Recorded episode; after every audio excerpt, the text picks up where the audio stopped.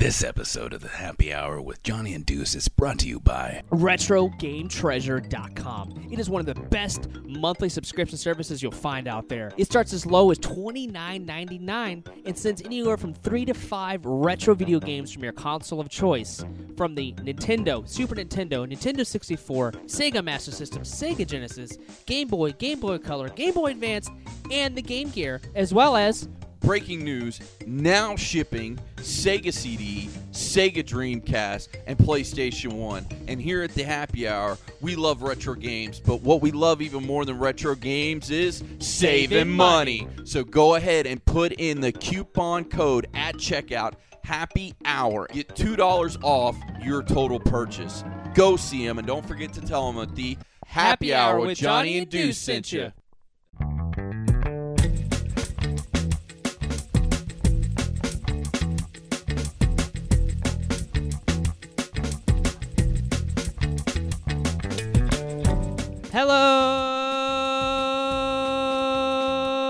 Internets. My name is Johnny Womack. Of course, I have my main man, my partner in crime, my tag team partner for life, Deuce. What's going on, brother? Hey, brother. Of course, uh, we are the Happy Hour with Johnny and Deuce. We are a twice weekly podcast dropping on Tuesdays and Fridays for your listening pleasure. Yep. And every single episode, I'd say 90% of our episodes start off with the Deuce salute. Yeah, nobody's gotten sick lately, so No. we've been pretty good. Nice, nice, nice. yep. Drink responsibly, whatever, wherever you're uh, from, um, of legal age of drinking. Definitely make sure you drink responsibly. And uh, cheers to everyone drinking at home, listening with the podcast. And if you're drinking your sodas, your sweet teas, all that, drink along with us as well. So, uh, and also before we introduce our amazing guests, I just want to say, th- you know, thank you to everybody that's been listening and following us and supporting us this whole time. Uh, we wouldn't be here without you fans. Yep. And uh, we're a grassroots podcast that's you know formed into the number one uh, podcast in Polk County, Florida. So we're growing and growing, you know, all word of mouth. So please continue to tell your friends and family and give us a rating and uh, uh, for a five star review on iTunes and Stitcher. On our main hosting, of course, is SoundCloud.com forward slash Happy Hour Podcast. Yes, sir. Uh, so definitely go check us out there. And uh, of course, we love to have special guests with us, Deuce. That we do. We love we love to do that. We love to talk to people, and we we love the cosplay community. We do. It's We- our favorite thing. We've had several amazing cosplayers and, and costuming, however you want to uh, use the word uh, costumers. Uh, it's there's a lot of amazing people in the industry, and uh, of course today's show we want to welcome Carrie Marie, and she is at I M C A R C A R R I E M A R I E on Instagram. Is that correct? That is correct. It's I'm Carrie Marie. I'm Carrie Marie. Of course, uh, you hear her there. Welcome to the happy hour with Johnny and Deuce. I'm really glad to be here. Hi guys. Hi. uh, so my question to you, real quick, right off the bat, um, is obviously it's it's going to be an easy one. Uh, when was your first cosplay? oh my gosh. Okay, well my first cosplay that I ever wore to a convention was Amy Pond from Doctor Who, and I believe that was for MegaCon of 2012. Um, I worked really hard on it, and I probably looked absolutely terrible because I was like 18 years old and had no idea what I was doing. But I had a blast. I had an absolutely great time. Um, and I met a bunch of other Doctor Who fans because back then I was super into Doctor Who. Not so much anymore, but I was really into it back then when Matt Smith had just started his run as the Doctor. And um, from then it just exploded. And the next year I did Black Widow. And I got a lot of attention for that one. Um, skin tight suits, of course, you can't go wrong. And um, after that, it just it really just blew up, and I just I started meeting these amazing people that I'd only kind of known about online, and now I'm friends with a bunch of them, and it's it's just been a totally crazy ride ever since. Now, when I was a lot younger, um, you know, of course, I always tried to make Halloween costumes or like Lord of the Rings dresses because I was super into Lord of the Rings when I was 11. Probably like an inordinate amount for like a like a tiny little girl, but I was always like trying to be Arwen in the backyard with my mom's slips and stuff like that. So it was, you know, I've always been doing costumes since I was a little kid. But I, you know, my first cosplay ever at a convention was Amy Pond, and it was it was a really good experience. That's awesome. So you've been sewing for a long time. Yeah, yeah. My mom's ha- my mom knows how to sew pretty well, and she started teaching me when I was about eight years old, and um, by hand, like sewing buttons on, and started with something easy like that, and then moved it to the sewing machine when I was about 11 and I, I could reach the pedals. So it was, uh, it, yeah, I've, I've known how to sew for a pretty long time. It, I've just recently started making stuff like completely from scratch. I'm working on a Cersei Lannister dress for MegaCon right now, and I'm making it completely from scratch from a pattern and it's I've never done anything like this before, and it's super exciting. I get to do all this embroidery by hand, and it's kind of overwhelming, but it's fun. What's that thought process like when you have an idea for a cosplay? Like, do you do you get like a? Is this? A, are you typically a fan of the thing that you cosplay of? Oh yeah, oh yeah, absolutely. I typically am. Um, the one exception was when I took a gig in Dallas as doing. What did I do? I did, um, Palmer from Halo. Uh, oh, wow. and I I felt really self-conscious trying to do it because I don't actually play Halo. My brothers were completely obsessed with it, and I just never got into video games a lot as a kid. I was more of a book reader and a movie watcher. Um, so I felt completely out of place, like in this in this like uh, this foam armor rig that somebody had made. Um, actually, my friend JJ actually made the um, like painted up the kit, for me. And I was like, I really hope nobody starts like quizzing me on, you know, Halo trivia because I'm gonna feel like a total fake nerd girl if somebody starts asking me these questions and I don't know how to answer them. But usually when I do a costume, I I'm a, I'm really familiar with the source material and I do my research on the character and I have a love for the character. So like for Black Widow or Peggy Carter or Rey or any of the other characters that I do, it's usually I identify with them on some kind of level. Right. Yeah. That's that's one thing. It's like I I've known some cosplayers, and there's nothing against it, but some cosplayers don't do their own stuff. Like they they don't sew. They don't know yeah. how to sew, and they don't know how to you know uh, it, you know they don't know how to actually craft anything. So they they get stuff commissioned for them.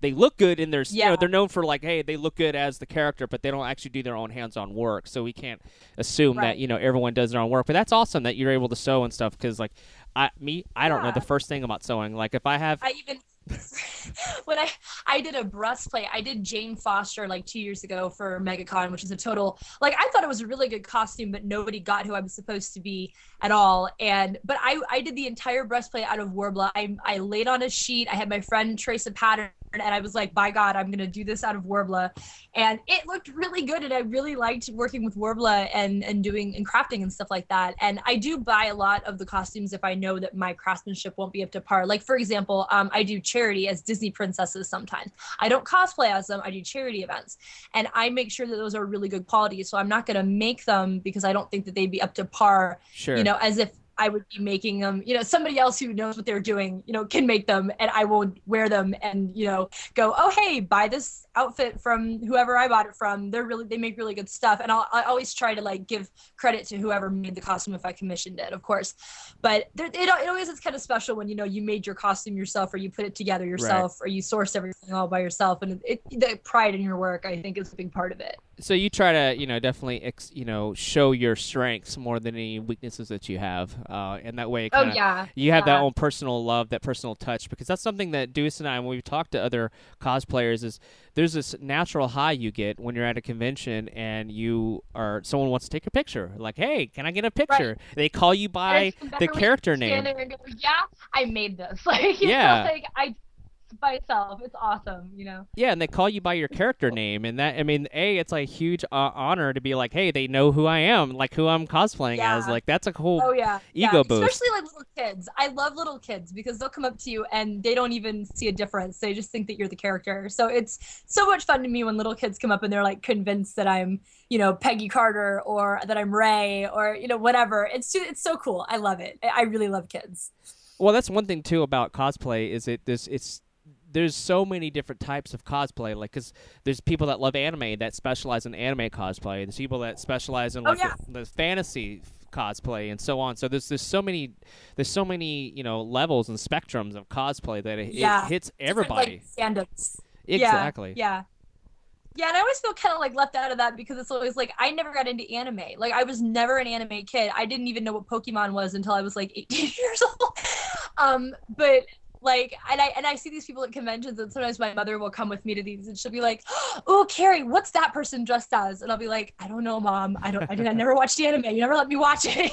So it's like but it was also funny because I took her to MegaCon I think 2013, 20 yeah 2013 and she like walked up to some poor like 15 year old girl who was cosplaying from Homestuck, and she proceeds to ask this girl, "Oh, what are you dressed as?" And this 15 year old girl like sits my 56 year old mother down and goes, "Let me tell you about Homestuck. My mother talked my ear off." The entire way about. Did you know that there's a web comic and it's about these four kids who have to save the universe and it's like they're in a game? I'm like, mother, oh my god! I tried to stay away from Homestuck because like all my friends are obsessed with it, and now my own mom is obsessed with Homestuck. Ah, you know it's it's really great to see so many people coming together and just enjoying you know so many different things and and everybody gets along you know there's no fighting like there's i mean there's petty stuff of course but there's generally like no huge fighting which is great Hold on one second. Let me get Sure. grab my cat. She's jumping on the soundboard. oh, yeah, no, yeah. kitty. Don't, kitty. Get off the soundboard, kitty. All right. oh, Back to the bathroom she goes. Kitty. Yeah, we can't. That's- we can't have that. That would be a bad, bad day. I have a cat. His name is Mr. Jarvis, and he sleeps in the sink and he kills everything within a 50 yard radius of the house. It's amazing. Oh, wow. I don't know how he does it. It's huge. uh, my He's my a great cat. well, well, cats are are you know they're um they're independent creatures, but they they'll let you know when they're hungry, so they'll come Oh, up to you and jump oh, all yeah. over They'll you. love you when they're hungry. They'll be all up on your They're your best They'll be friend. Like, "Beep, beep, Yep. meow. They're So, great. I had yeah. a question about MegaCon actually because I've been I've been frequent frequenting uh, MegaCon probably since 2004, um, and it's grown a lot. It's actually what the fifth Oh, yeah. largest con now uh, yeah, in, in the the United States. in the United States. Oh, So my it's. Did you go last year or the year before?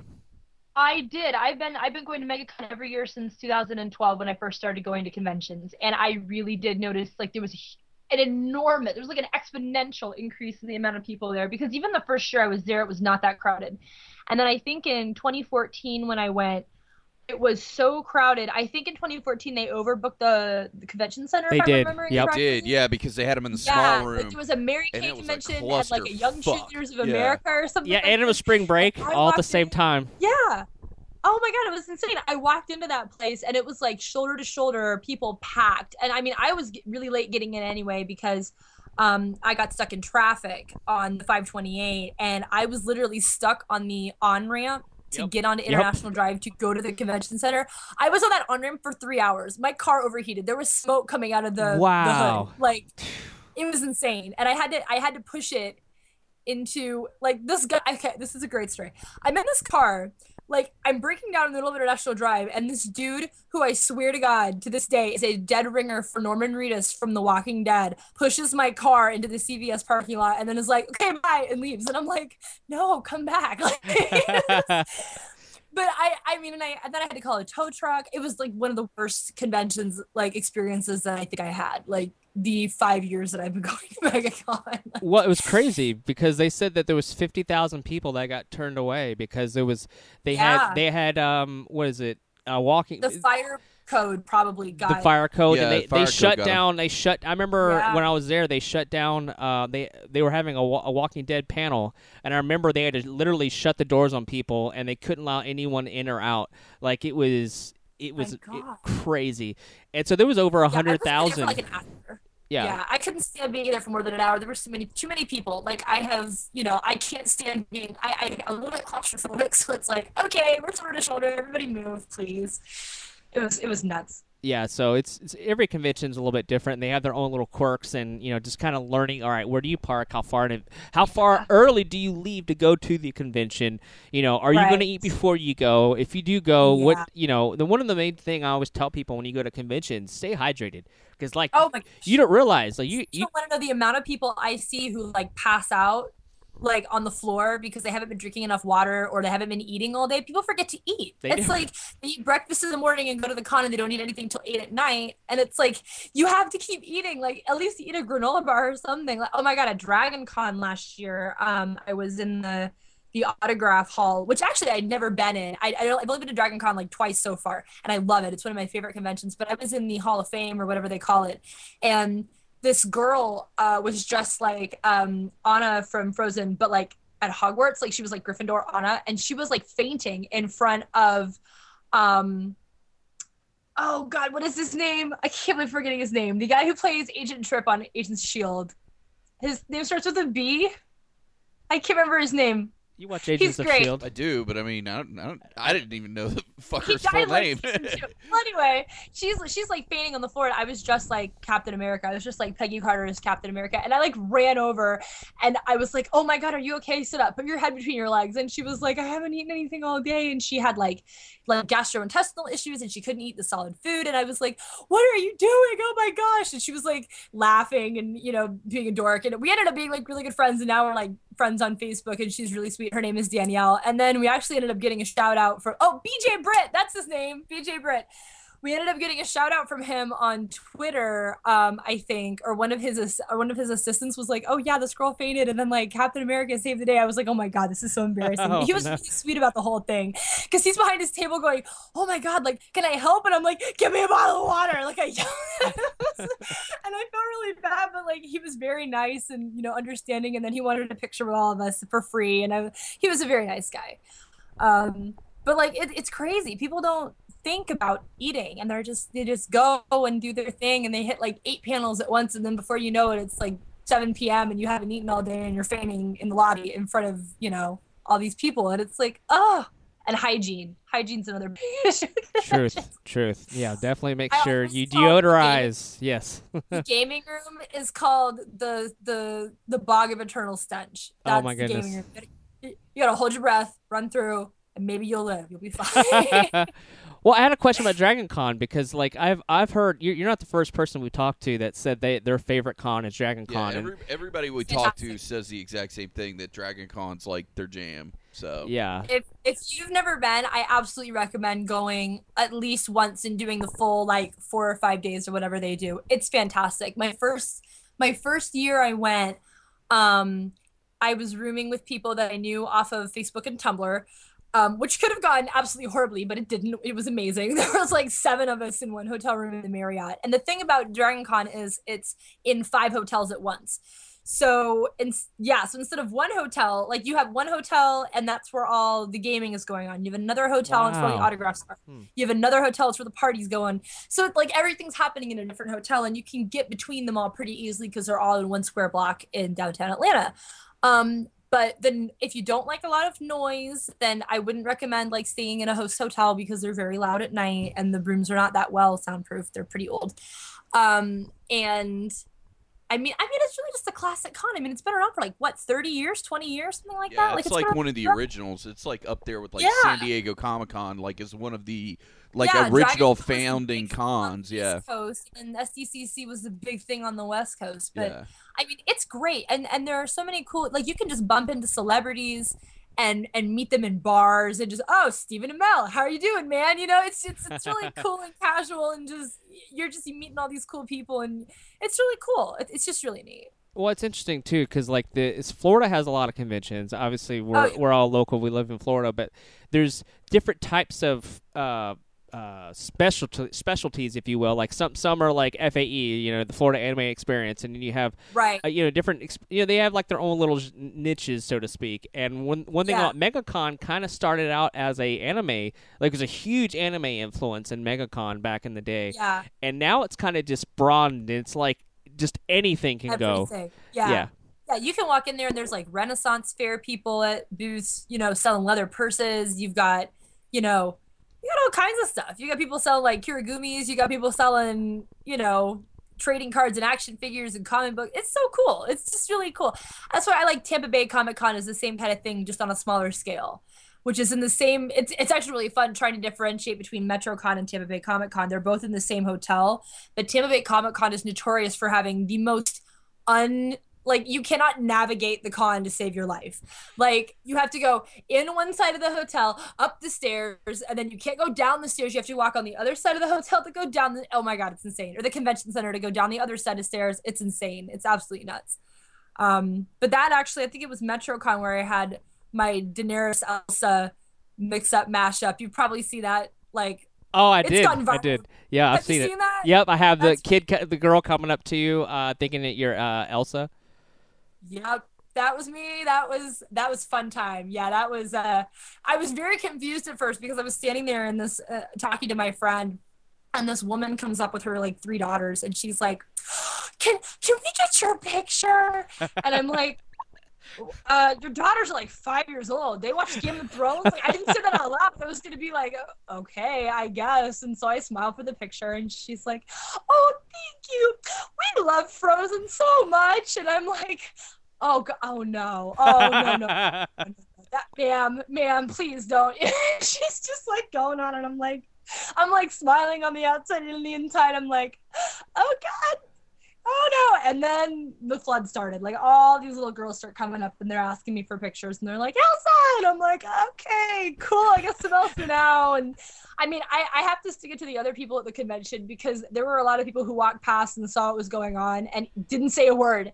And I was like, oh, thank God. Because if I had to explain to a bunch of kids, like, you know, I'm not actually Elsa. You know, I don't I don't want to deal with sobbing children or like confused moms or anything like that, you know.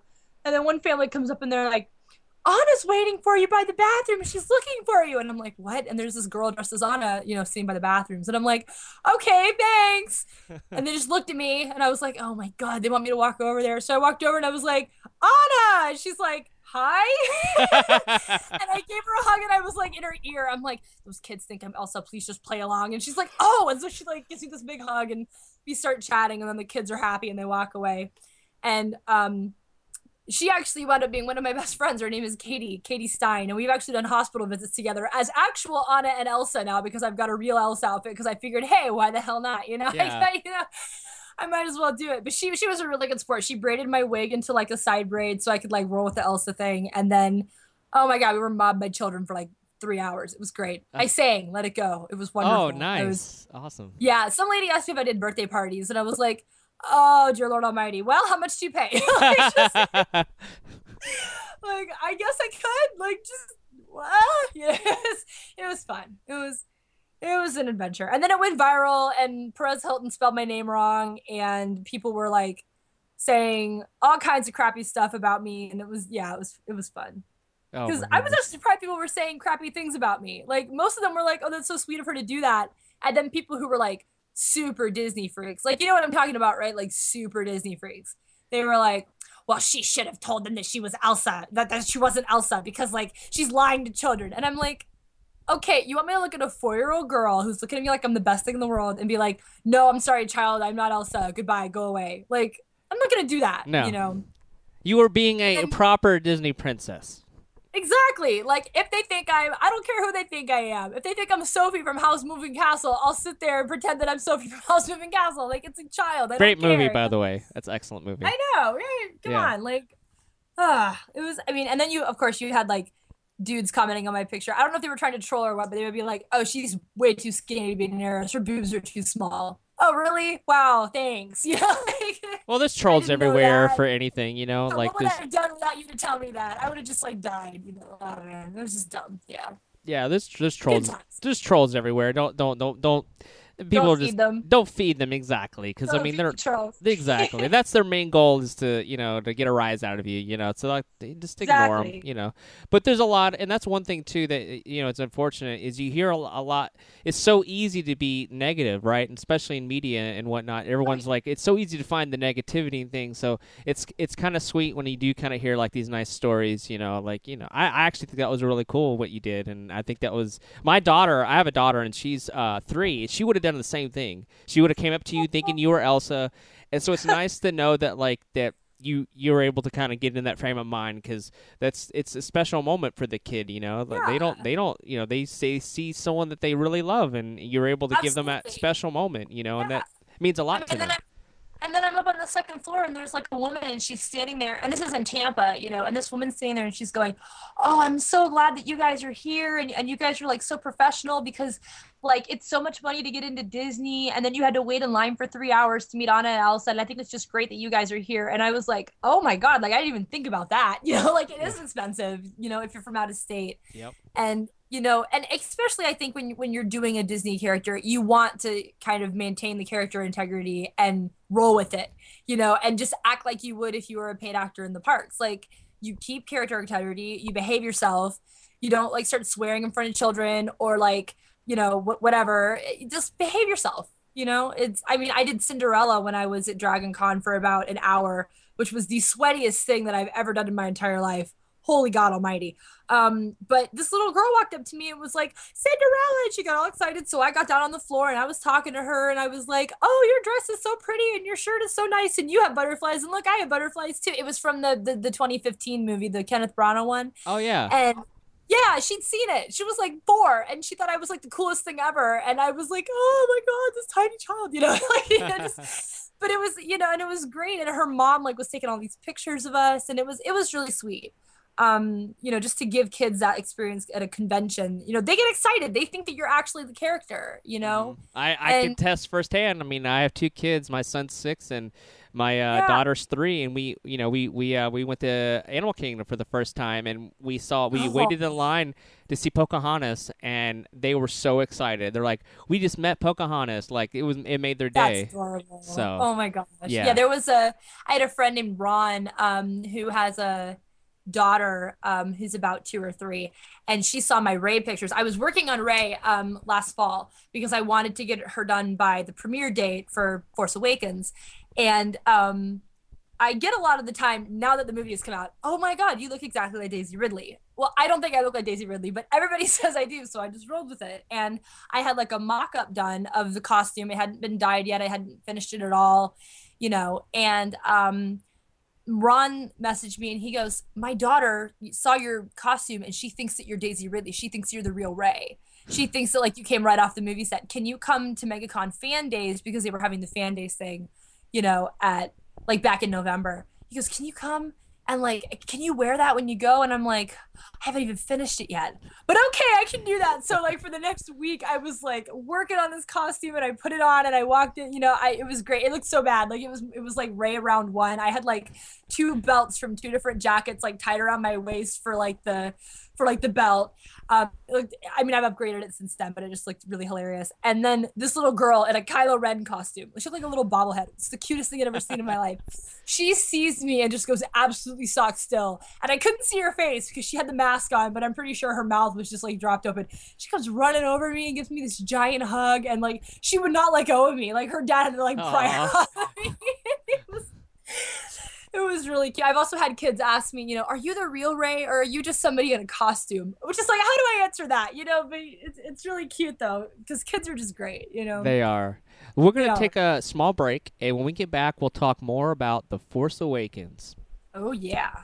This episode of the Happy Hour with Johnny and Deuce is brought to you by. Agia Productions is an Orlando-based film and photo company. They work with a lot of local cosplayers. Shooting their pictures against a green screen will allow the team to make the cosplayer into a real life hero.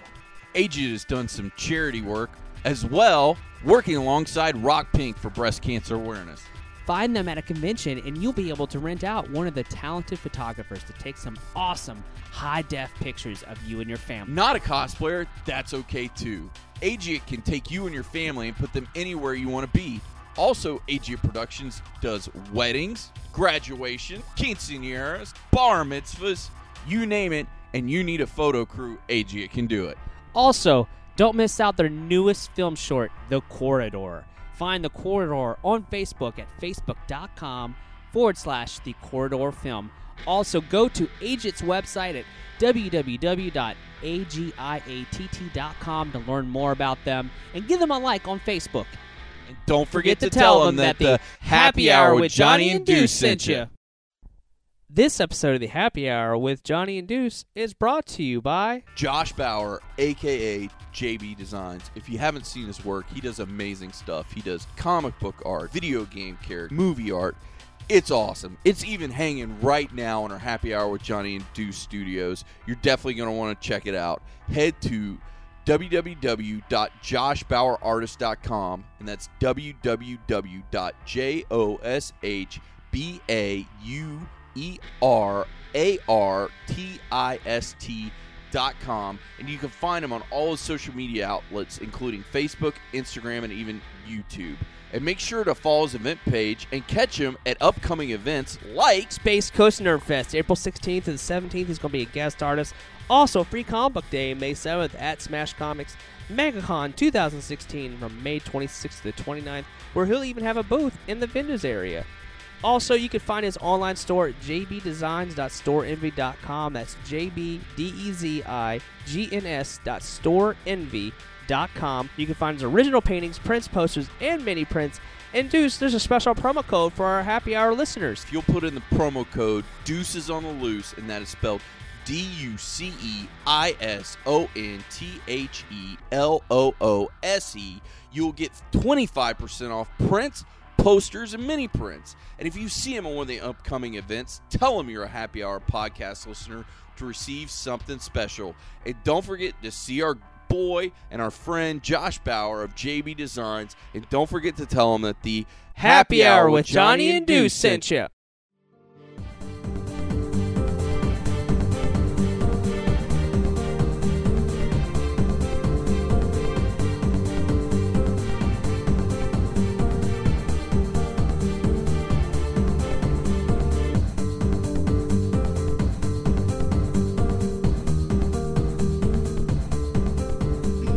And we're back with the happy hour with Johnny and Deuce. I'm Johnny, of course, got my main man Deuce. What's up, man? Awesome. And of course, we have our amazingly talented friend, Carrie Marie.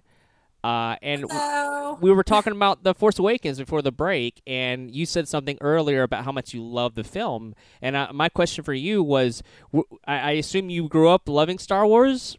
Oh my God, yes. That was one of the few. I, I was a pretty sheltered child, and that was one of the few franchises that I was allowed to watch. And um, so I think I was about six or seven when I first saw Return of the Jedi, and that was the first Star Wars movie that I ever saw. And my mother, of course, who had grown up with the movies, um, actually took her brother to see it in 1977 when the first one came out. So I'm like seven years old, and I very vividly remember like sitting on the couch, like watching you know, the mask come off Darth Vader's face, just being absolutely horrified. And my mother behind me going, Look, he's just a sad old man. You know, he's he's not scary at all, is he, Carrie? You know, it's just and my mom like explaining to me what's going on, you know, um, with with the movies, because bits and pieces of it. And then we went back and watched the original trilogy because my mother insisted that I watch, you know, Star Wars, and then I watch Empire Strikes Back, and then I watched Return of the Jedi. So I was about like seven or eight when we watched all three of those. And she was you know explaining to me you know what was going on. Well it's kind of like a space wizard. Like he can use magic but it's called the force. And yeah and it was very cool you know as a child you grew up with that. And we had lightsaber. You know i had three little brothers. So of course we had like no shortage of plastic lightsabers in the Sure. house.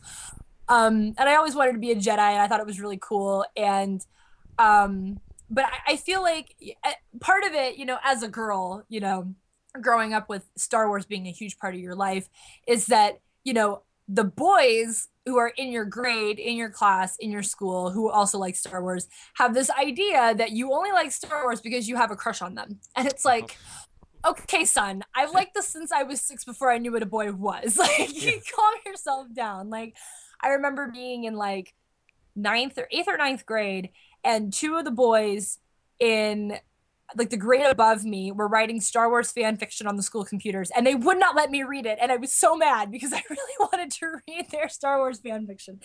And they were like, no, you can't read it. You're a stupid girl. And I was like, no, I really wanted to read it. And I'm a good writer. I could like proofread it for you. No, you can't. Ah.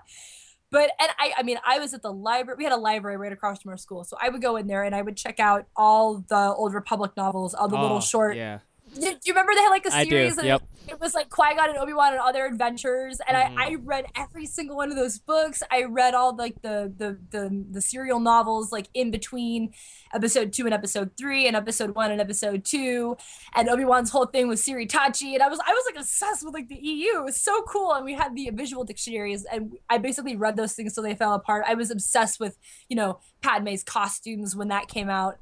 Um, and I was allowed to watch it, of course. Um, but I remember being like 11 and sitting on the floor with my cousin and just looking at the costumes and going, "Oh my gosh, I want to wear a pretty dress like that. Look at those things."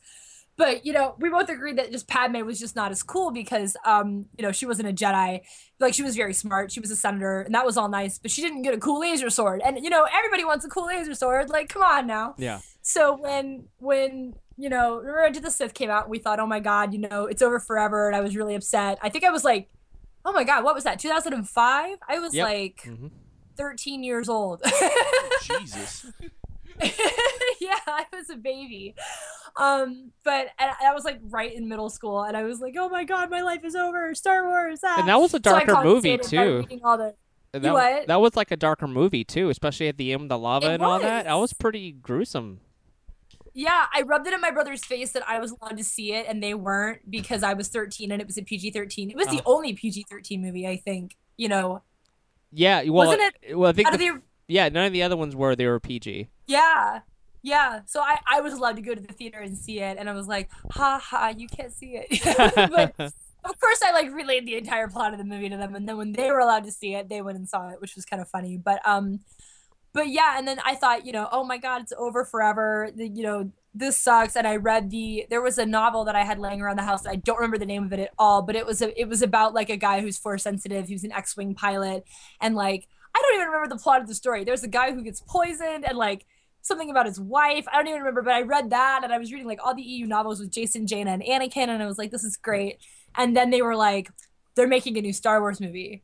And my internally, I was just like, ah, oh my god, really? Like, holy crap. The, oh yeah, JJ Abrams is directing it. And it was like, all right, well, he kind of ruined Star Trek, but okay. Like, I guess I'll give him a chance because I mean, I I also kind of grew up watching Star Trek. Um, my mom was really big on the original series. My dad was really big on Next Generation because he looks exactly like Captain Picard. Like, and he always made a huge deal out of doing the whole "make it so." Like, he would do the whole impersonation and everything.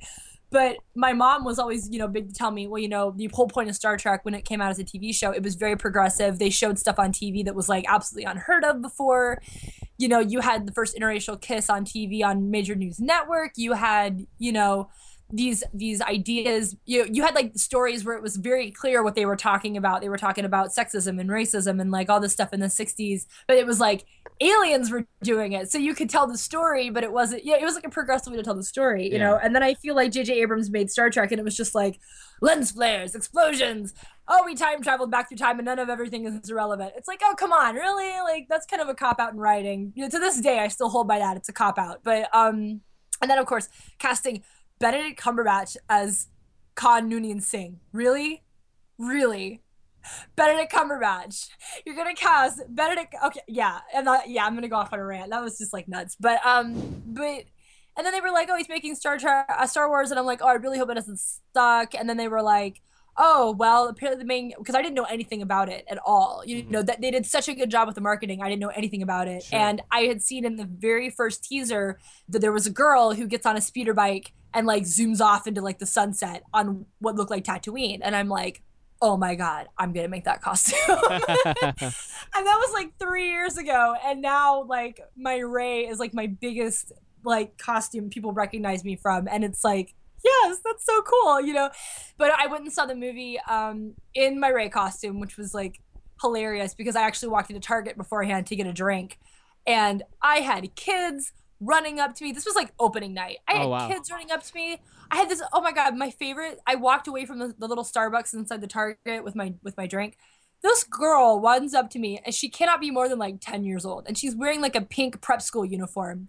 And she looks at me and she goes oh my god oh my god oh my god. Like she's waving her hands around like flapping her hands. She's so excited. And i'm like hi. And she goes and then she puts her hands together like a dojo and goes may the force be with you. And i'm like yes this is her this is great um but i was running around like all these kids were like really excited to see me in the in the target and i was like i'm gonna i'm gonna go over and see the movie and like I'll, i'm really excited to see it you know walked in and i sat down in the very, very front row and it was like it was like 3d and i can't even like i'm horrible with 3d i can't see 3d at all and i was like in love with the movie i was like crying by the end of the movie I cried was four times during the movie. Total emotional wreck. I was Yeah. like, this is must be what it's like for somebody who was born in the seventies. That was that must be what it feels like to go and see this movie for the first time. Right. Like it was amazing. It was like the same general story, but this entire new twist on it with characters that you know and love.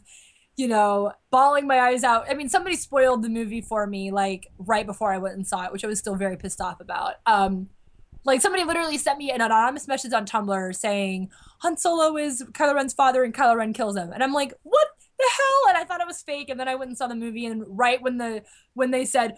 Oh, Han, your father, Han Solo. I'm like, oh god damn it! Now I know he's gonna die. But I didn't, you know. But I still loved the movie. I didn't take away from my enjoying it at all. It was amazing. I absolutely thought it was great. Well, my main, my main thing about it, the reason I loved it was the fact that he used all like the organic sets and used you know Yes. Muppets and like real world locations and like anything he could create, he did, and that's something that was lacking for the most part in the prequels. The prequels were just all green screen. screen. Yeah. Yeah. So I mean, you see these set pictures of like, you know, Natalie Portman sitting on a massive blue saddle, and it's like, how in the name of God are you supposed to act in a room like that? Like, no wonder the acting was so like weird. You have nothing to go off of. You're not even in a meadow. You're in a blue room with a bunch of mattresses, and you're sitting on a thing, and it's just, it was so it was ugh yeah Well, yeah, you have you have these Oscar winner, you know, Oscar nominated Oscar winners, you know, Yeah. Liam Neeson and Ewan McGregor and Natalie Portman goes on to win an, an Oscar for Black Swan later on. So like people like these amazing actors, they're just so stiff and like you're literally. I remember there was it was in the uh, Attack of the Clones where they had uh, Ewan McGregor and he was supposed to be.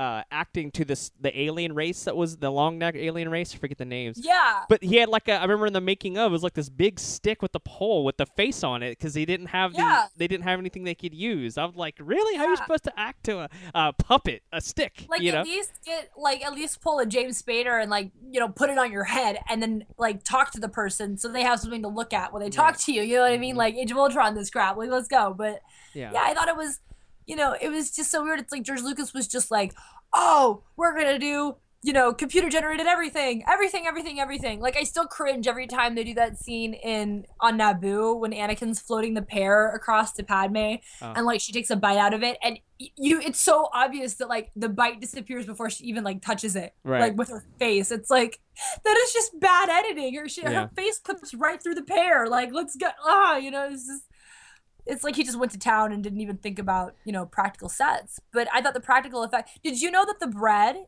was a practical effect? The bread that rey makes yeah. that was mhm. computer generated that was a practical effect that blew me away Yeah. i thought it was cg like It looked amazing too, and I and Yeah. I and I was a huge fan of just how they designed the sets because like she is like inside an old AT AT Walker, and Yeah. like she's like pretty much outfitted it as like a little like a, a place for herself to live, and and like being she's able to got ex- a hammock in there and her little her little pilot doll and the and the helmet and It's like all the stuff that she scavenged and it's yeah. just oh, it was so cool and it was it did a really good job of showing kind of the effect the empire had on the galaxy Absolutely. instead of telling you you know? So you have like these wrecked x-wings and star destroyers like visual storytelling, you know. yeah. Which is awesome because that's that's a main difference. When people and see I'm a fan of both Star Trek and Star Wars but I'm more I'm like 75% Star Wars 25% Star Trek. That's kind of how I, if I took those quizzes online that's kind of like how I am. Uh, when you see our if you see our studio if I turn the camera around you'd see like Star Wars everywhere uh, and, but there is Star Trek stuff. It's just smaller amounts. But for me I always equated it this way. Star Wars is more about like the the big scope like the you know the worlds and like the the uh, you know the exploration and, and that aspect and being the the kind of like conflict and the struggle. And star trek is more about like the close quarters of the characters you know and whatnot. They're more about the it's more uh, intimate i guess.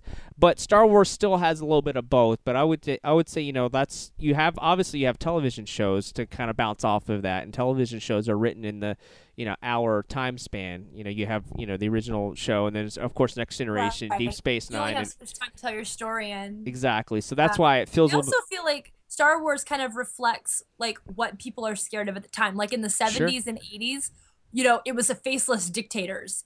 You Mm. know, and then in the early 2000s, it's those shady politicians who wage war. And then, you know, now it's, I don't know, I guess Kylo Ren is your antagonist villain or Snoke or whatever. But like, I, I feel like, I feel like also it definitely reflects kind of more of like current events. Sure. Yeah. And I, I feel like for me when I when I I, I saw Force Awakens seven times in theaters and I remember Me too. yeah, yeah, high five, air high five. Yeah. Uh, and I, I remember every time walking out of it picking up something new and I I remember just like that a it's sure it, it, Star Wars movie, you know, you go in, you know, especially if you're a fan, you're a little bit biased. You come in with blinders on, like it's going to be great no matter what. Uh, and you go in and you're, you're like pleasantly surprised, like, wow, this is not only a, uh, you know, a good Star Wars movie. This is just a good film. Like it's it, it the reason why it works so well is that J.J. Abrams followed George Lucas's uh, uh original writing, you know, with where it was the based on Dr. Joseph Campbell, you know, the the arc of the hero, and that's why a lot of people are comparing this one to episode four. But that's because that's how the rise of the hero is. You you have to have your beginning, your you know your origin, where you came from, and interacting with. Journey, and then you're being taught, and then you, yeah, yeah. That's why everyone's like, oh well, it's it's a retelling of episode four. It's like not really. every every like- hero journey is the same story. Exactly. That's why it makes it good. On you mm-hmm. know, you have to add details or whatever, but at, at its heart, all these hero stories and all the journeys, they're all the same story. Harry Potter, you know, Frodo Baggins, Peter Parker. they're- it's all Mulan. Look at Mulan. Look at her story. Yeah. That's Mulan, exactly. Mulan That's is Star Wars. I mean, Actually, yeah, yeah. it's like yeah. it's it's the whole hero's journey and just yeah, Joseph Campbell's cycle and the whole you know, the many phases of the hero or what is it the. I don't remember the name of the book, but yeah, I, Yeah, I don't know what you're talking books, about. Actually, but yeah.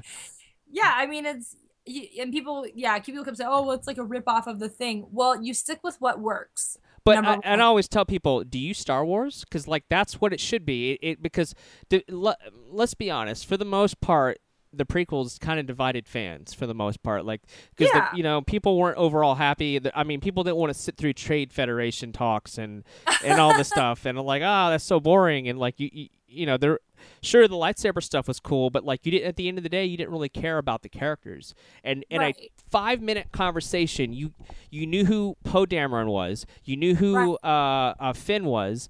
They knew each other. They became friends, and you knew what you their cared struggle about was. them. You cared about them in a two minute Right. conversation in a Tie Fighter. You were already on board, literally. Like the, They're I, I care about these characters already. They're having like the best time of their lives, like escaping in a Tie Fighter from the Star Destroyer. And at that moment, I was like, "Oh my god, I love them both. This is great. Let's go." You know, I mean, you didn't really feel that connected to any character in the prequels. Like Mhm. maybe, I mean, because you know, it's funny. Jar Jar Binks. Would you not say Jar Jar? Oh my God, my brother is yelling Jar Jar Binks at me through the door. I'm doing a podcast interview, Steven. Go away. oh my God. well, He's Jar Jar Binks. Well, Yeah, no. let's be fair. George, George Lucas, it- it- Jar Jar Binks was revolutionary from a technical standpoint because oh, yeah. he was the Yeah, very he f- totally he, was. yeah he was a very fully realized CG character in a full length film. No one had ever done that before. He's essentially uh, Gollum's father because you look at what Peter Jackson did later on. Seriously, if you look at it that way, yeah, I You're mean. right, yeah. No one had done that before, so like it was, it, you know, it was kind of mind blowing in that aspect. Even with the Right. character itself wasn't well received, the idea of the character and shooting in digital, people were scared to do that. They were like, "Oh, film, you know, it has to be film," and so he kind of did do a lot of things that changed the industry, you know, later on down the line. So, love or hate the prequels, they did influence, you know, technology. Yeah. So that's that's one of the things, and uh, did. And then they what did they do? They shot Attack of the Clones completely on digital, and that was the first time that anybody had ever done that. correct, yeah, that was like the first time, film. exactly, and She had to go to special. Well, shouldn't say special, but like here in Orlando, the only if, uh, place that had a digital projector was downtown Disney. So Right. like I had to buy my tickets like months in advance so I could go see it on the digital projector. Yeah. Yeah, and everything That's- looked a little different too, because like, I remember it was like a special thing, like in DLP or whatever, digital, produ- you know, it, Yeah. it'd be like you'd see it on the ticket, like you they would you would know, like, all right, you're paying extra for this Yeah. feature. Like, it, I actually preferred watching animated movies. Like, whenever you saw an animated movie digital, oh my god, it looked amazing. Like the colors Yeah. popped. They were so because that was one of the things was like I I went to the Pixar films. A, I love Pixar, but I went to the Pixar films because they had the pre the prequel trailers. You had Monsters Inc. You know, I think you had episode Oh. two in that. Incredibles, uh, and what was the other one? I'm trying to remember the other Toy uh, Story. Toy Story. I think I don't remember which one, but like w- there was another uh, f- film I went to watch just for the trailer, and I was like, you know, Finding Nemo.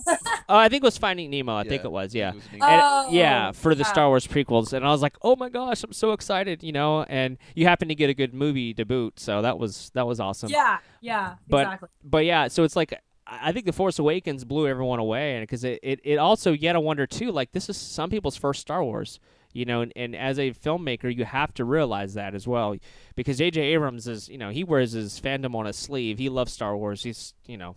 Even when he was Okay. making Star Trek, it was more of a Star Wars movie, you know, if you look at it that yeah, way it really was. Yeah. yeah so it's like you know you look at the how he made the film and he obviously he got uh, Lawrence Kasdan, who wrote the best movie of all time, The Empire Strikes Back. You got him on Oh, board. Such a good movie. Absolutely. So you got him on board. You've got John Williams. I'm a huge film score fan. So John Williams Oh came my God. back at the ripe Yeah. a- age of 83 years old, and he came back and made Rey's theme. Oh my God! Like I, I get goosebumps every time I hear it. It's a freaking gorgeous. Yeah, it's freaking beautiful. It's so hopeful and bouncy Absolutely. and just like joyful. Like I love it. It's I get goosebumps when I listen to it. It's yeah, great. I It's cried at the end uh, uh, when he mixed Rey's theme uh, with Luke's theme. Oh my God, I, I lost it at the end when Rey's Oh, walking up. They called the Jedi steps in finale, and he's she's oh walking. No, I had like I had like goosebumps and chills, and I was like crying my Yep. eyes out when Mark Hamill took the hood off. Oh, I was absolutely. like, oh my god, it's him, and he's old, and he's back. You know, it's so great. Those pretty blue eyes of his looking at you. You're and the just like. hand and the oh my god, It it was was so, awesome, and I love the I love the helicopter shot too around them. You kind of get that perspective of the two That of them. really tight like like focus where it was Yeah. like, oh my god, it was so great. It was so great. It's amazing. So obviously we all love and Deuce and I actually episode 129 for those listening at home who have not uh, we did a full spoiler cast on um, Star Wars uh, The Force Awakens for those listening and haven't seen that or haven't heard that episode. Go to episode 129, you can check that out. We did a full hour and a half uh, spoiler cast on the film, so people go check that out for sure uh, uh, for The Force Awakens. So I would be remiss if we did not talk because we, we, we know that you uh you know you're known and I actually knew when I saw first was introduced to you uh, online I was like oh she does this amazing Rey uh, cosplay and that's you were, that was the first one I saw. And then there was a there was some posts you made online and you were and even recently someone brought it up again and I remember you saying something about it. But you had uh, a little bit of a I guess a controversy if you will uh, with your Rey pinup would you want to yes, expand I on did. that? Yes, I did. And I say that with pride because uh, it was a hilarious disaster. On all accounts, I think everybody who was involved can agree. Um, the basic rundown was this I have a friend named Marla who does uh, another really amazing Rey cosplay. And she actually built a BB 8 like from scratch and did it like somebody had done a piece of artwork um somewhere where Rey was like leaning up on BB-8 in like a pinup pose with like no shirt on but the wraps on and there's a little bit of side boob there. And Rey is 19 in the in the trilogy so it's fine. Or in the in the in Force Awakens. Like Right. she's of legal age. It's not like she's 12 and you're like Right. you know objectifying her. Right. So Marla like did a little shoot where she was leaning up on the BB-8 that she had built in the costume that she had made with a little bit of side boob. It wasn't inappropriate. It was like a cute. It was like a cute pinup, right? So she posted it, it in the replica prop forum um, group page because there's a group page and there's an official page. She posted it in the in the group page, and like within 15 minutes there were like 100 comments on it and like 600 likes or something like this it was like a ridiculous amount of people and most of them were people were like women slamming her and being like oh my god how dare you sexualize this character because rey isn't meant to be sexualized because she's a strong independent woman and blah blah blah.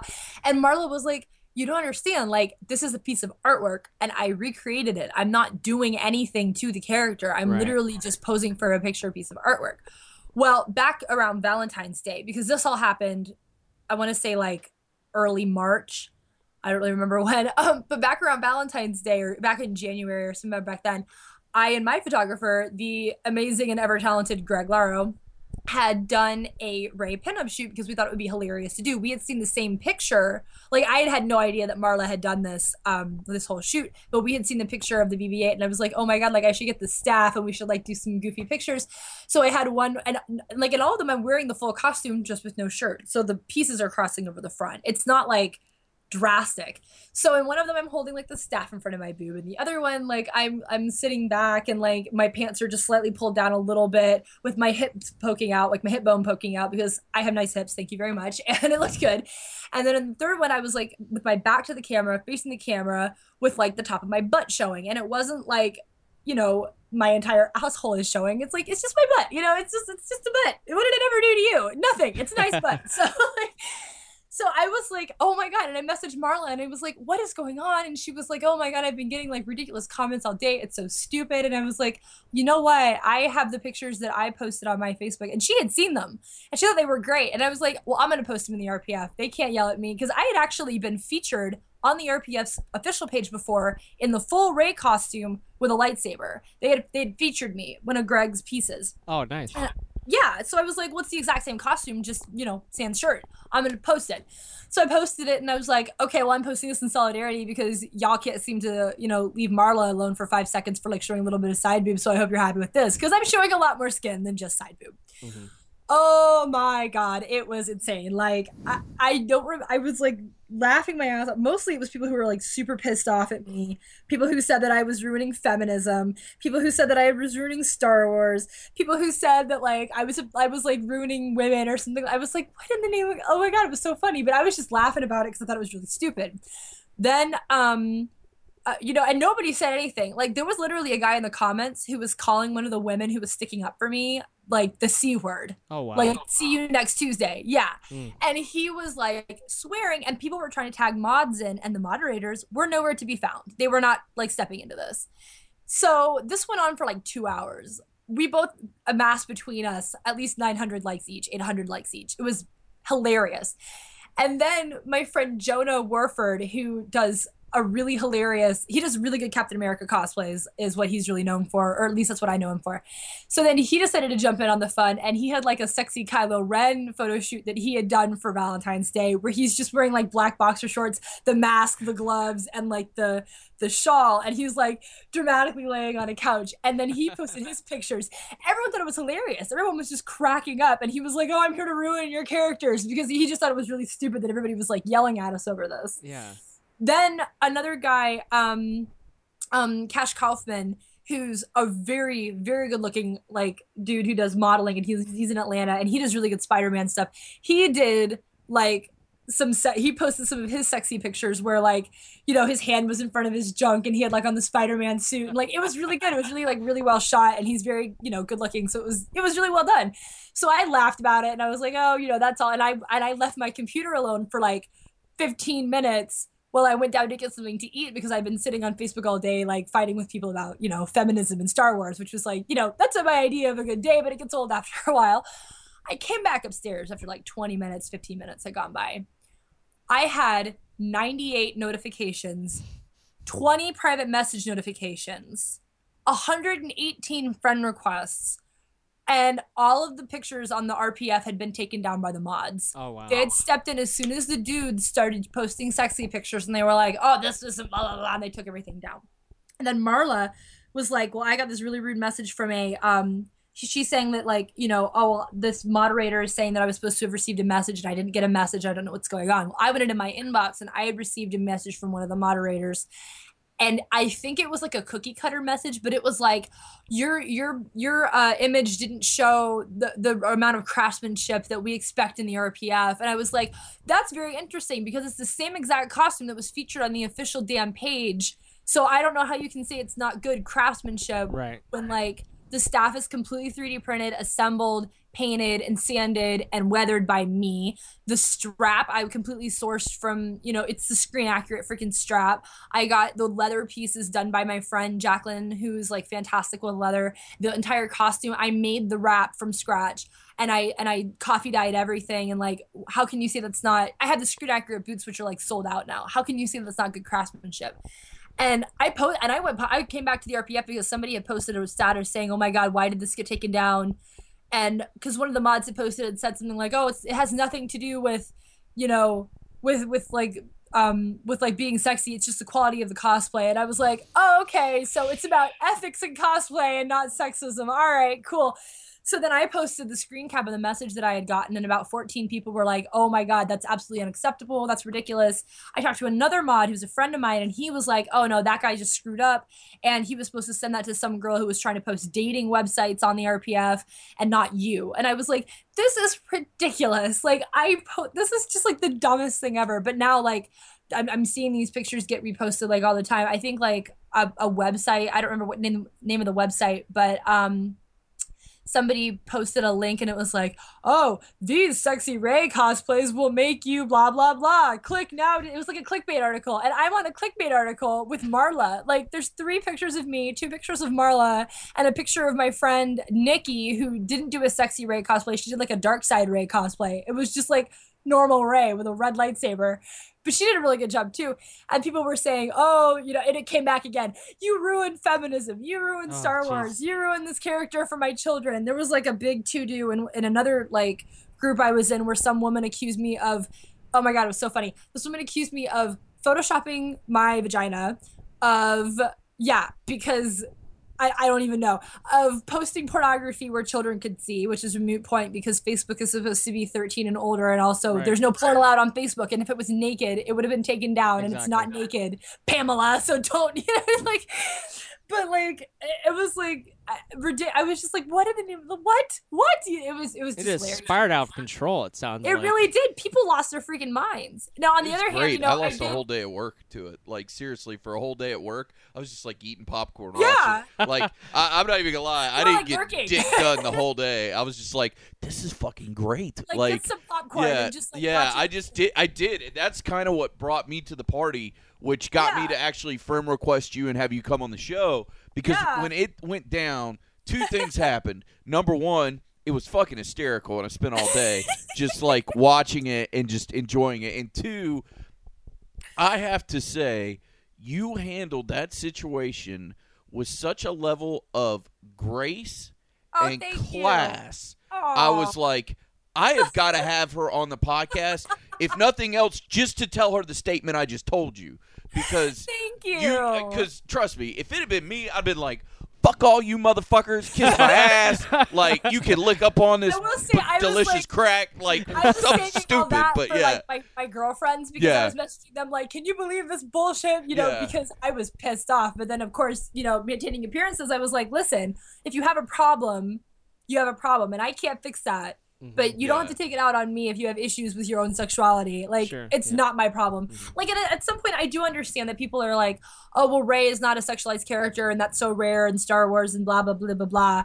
And like, yeah, I get that, but at the same time, you can't tell random cosplayers that they can't do a cosplay because you don't like it. yeah, and then there's Rule 48 or 43 or whatever it is. So all of that shit kind of goes out the window well, with that. my my thing is like i i- they don't. Rule thirty-four. That's the one. that- 34. If it exists, there's porn of it on the Yeah, internet. exactly. So it's like Yeah. somebody's gonna do something okay, weird like, with for it either sake, way. So like, why, you know?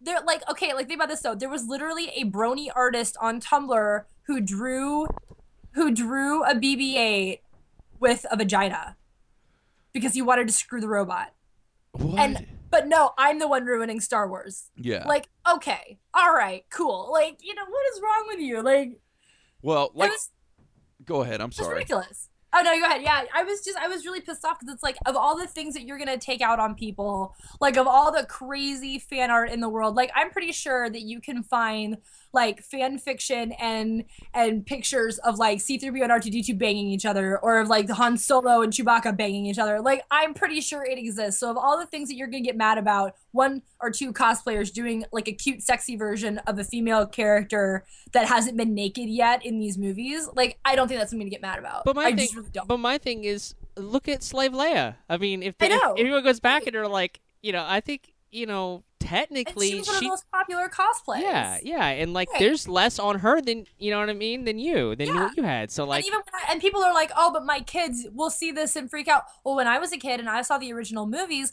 my mother explained to me, you know, he put her in that outfit because he wants to embarrass her. That's Right. the entire point of Slave Leia. Exactly. And then she killed him with the chain that he put around her Yeah. neck. So symbolic of like taking it into your own hands and like and you know getting rid of the nasty slug. You know what I mean? But but it's like Yeah. if you can't take five seconds to explain to your child you know, Yeah. oh, some people like to wear costumes like this and some people don't, and both is fine. If you can't take five seconds to explain that to your kid, then like I don't even want to like have a conversation with you at all about it because it's it's just ridiculous. Let's talk about it this way too. My my because my wife like she likes to you know cosplay and and from time to time and when and she, and she feels pretty and that's that's the question I have for you. You felt pretty right when you took those photos. Like you I felt. felt like I felt very cute. I was Yeah. like, it's cute. It's it made like, you feel sexy. good. It made you feel Yeah. good, and that's important because like people, Exactly. it, you need to love yourself. You know what I mean? Like you have to like. I, there's so many, so much hate and so much like negativity in the world and whatnot. And I've learned myself, it's like, you know, you need to like kind of like love yourself and love who you are. And if you if you feel good.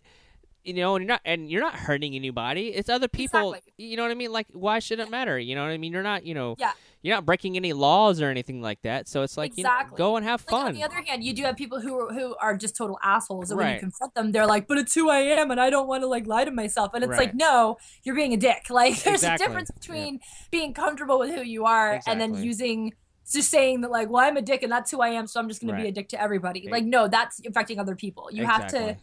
You know, but even with cosplaying, like it took a lot for me to like even put on the Black Widow suit because I wasn't, you know, the kind of person who really ever thought about my body or really was that confident about it or anything like that. And the response that I got was pretty positive when I did Black Widow. So I was like, well, why not? I can, you know, I can have a little fun. Like I've done like vintage like pinup Peggy shoots with Greg. I've done all kinds of different shoots and it's really, really fun and it's empowering. And it's like, look, I'm gonna choose to do this of my own free will. Nobody's Exactly. forcing me to do it. Mhm. You know, you know, I'm not slave Leia being forced into a bikini here. Right. Like which for some reason everyone's fine with everybody cosplaying, but when I decide to do something myself, it's a big it's the end of the world. All right, cool. Right. But you know, it's it's just really dumb and, and there's so much negative i mean for god's sake there's negativity about like people who cosplay like imperial officers oh my god if you cosplay from the star from a stormtrooper then you're a literal nazi. No oh, it's not how any of this works. There's literally people who think that. Like and it's just like no no. Unless you're like literally dressed up like an ss officer wandering around with a picture of hitler and saying hail hitler to everybody you're not a literal nazi. Like right. come on now. But i mean i feel like i feel like no matter what you do people are going to be upset about it Sure. you know? Like it doesn't it wouldn't matter if i had put on like the full scavenging outfit with the headscarf and the and the gloves and like every single inch of my skin was covered somebody would have still had something to be mad about Sure. you know Yeah. so I just figure, you know, do what you want, do what makes you happy. As long as it doesn't hurt anybody, go ahead. You're fine. Well, like, you're not hurting anybody. Exactly, and that's the thing that you know, Deuce. He's the one that brought me to you. He's like, hey, you know, she's got this awesome story, and you know, and, and I kind of want to have her on, and just she seems really cool. And then I sent you a message, you know, introducing myself to you, and you're like, oh, hey, I'm so busy, and and uh, I'm looking forward to it and stuff. And I, I remember it was like, you know, like because like Deuce and I love the cosplay community because. You, you feel like a family. You feel like you know, Yeah. you're all you, you literally wear your geekdom on your sleeves, right? Like you're you're exactly. and no one judges really you know the actual community that's in it we all Right. kind of respect each other and i think that's what's really neat and i feel like Unless you're like being a super creep, Right. you're fine. Like nobody's Exactly. gonna judge you. Now, if you're like a, like a 70 year old man and you're trying to like pick up 13 year olds, we have a problem. But like yeah. you know, if you're in the community and you like doing things and you're not causing any trouble, then you're fine. Yeah You and- know, like everybody accepts everybody. Like it doesn't matter what you like. You well know. we just want to say from the behalf of the happy hour johnny and deuce you have our full support you know we think you're awesome and you know we thank you for coming on the show Oh, thank you so much. I was glad to be here. yeah and uh, so how do people find more about you on the internet you're on You instagram can, yeah, you can follow me on my Instagram, which is I'm Carrie Marie, I M C A R I E M A R I E, or you can follow you can follow me on Facebook. Um, I usually only add people on Facebook if I've met them in real life or if I have an idea of who they are. sure I try to do a friend sweep every so often because it's so many people. But you Sure. follow me on Facebook and my page is Carrie Marie. Awesome so i mean it's been an i mean a whole hour already has passed it's Yep. my it's God, awesome you're right. An It's- hour and seven minutes, eight minutes. yeah well that's the whole idea is it's uh, with our podcast is to sit down have fun and, and just Yeah. kind of chat about what you love and you know obviously we all love star wars so we could talk hours about that but also just to kind of get your story on everything and just like give you a platform to kind of just talk about what you know what you do Thank you. I really appreciate it. It was really fun being on. we'd love to have you back on again if you Yeah, ever like if you have Oh my anything god, I would love to be back on again. It's great. yeah, so if you have any sort of conventions or anything that you're wanting to plug or if you have something new you're working on feel free to come back on and just uh, have a chat with us we'll have a good time All right, I will do. awesome Awesome. carrie you have a great evening and we'll talk to you soon All right, have a good night. Uh, later. Of course, that was the amazing Carrie Marie. Um, you can find her on Instagram. I am C A R R I E M A R I E on Instagram, and uh, yeah, give her some love. Tell them that. give her some love and tell her that the happy hour with Johnny Deuce sent you. And uh, yeah, Yeah, Um, and speaking of that, there's one person that we've been needing to give a little love to. Yeah, our good That friend is- Philip Swift. Yeah, he's the director of the Dark Side of Disney. And He if you've not checked that out, you need to check out that uh, amazing documentary film. It is available video on demand on Vimeo and on Amazon Instant Video, and you can buy the DVD. And if you use the offer code Happy Hour, you save. You save 10% off uh, your purchase. So definitely go do that and uh, enjoy that amazing film. And if you're not sure what that is, we did a couple of interviews as well with him uh, and his mother, uh, who's Beth Beth Swift, who's in the film. So definitely go check that out. And uh, Deuce even did a live event there as well. uh, Yeah, we had a lot of Monsters. fun with them. So It's uh, awesome. So definitely, if you're interested, check out our last episode we did with them, and uh, it, it's awesome. Go check out this amazing it, this. You see a side of Disney you've never seen before, and it's it's awesome. So go to the Dark Side of Disney website. So go to www.dsodddoc.com. That's the Dark Side of Disney doc.com. And uh, there'll be a button that says uh, buy DVD or video on demand, and you get Yep. to pick your streaming platform. And or you know, if you want to just rent the film, you can do that as well. But Yep. if you're going to be buying it, you get the ten. Well, actually, no. If you rent it or if you buy it, you get ten percent. Okay, so if you rent or buy, no, so definitely depending on what you do, does not matter. When you go to checkout, just go happy hour. just put happy hour when you go to checkout in the special offers. Uh, there'll be a place where you can put in a coupon code. You just put in happy hour and you'll get 10% off if you're buying the movie, if you're renting it, if you're getting a DVD copy sent to your house. Exactly. Either way, you get 10% off. So check it out. And speaking of checking it out, here's how you can check us out. You can check us out at HH Podcast Show on the Twitter machine. You can also hit us up at hhpodcastshow at gmail.com and feel free to send us any questions you might have. Uh, we still want to get a mailbag episode done, so send those questions to hhpodcastshow at gmail.com. Also, don't forget to go to facebook.com forward slash happy hour podcast show and uh, give us a like and share us with your friends. You definitely want to check it out. And especially when you're on the Twitter machine, there's not one, there's not two, but there's three hashtags you want to use. Hashtag Happy Hour Podcast, hashtag HH Podcast Show, and hashtag Deuces on the loose. Later. See ya.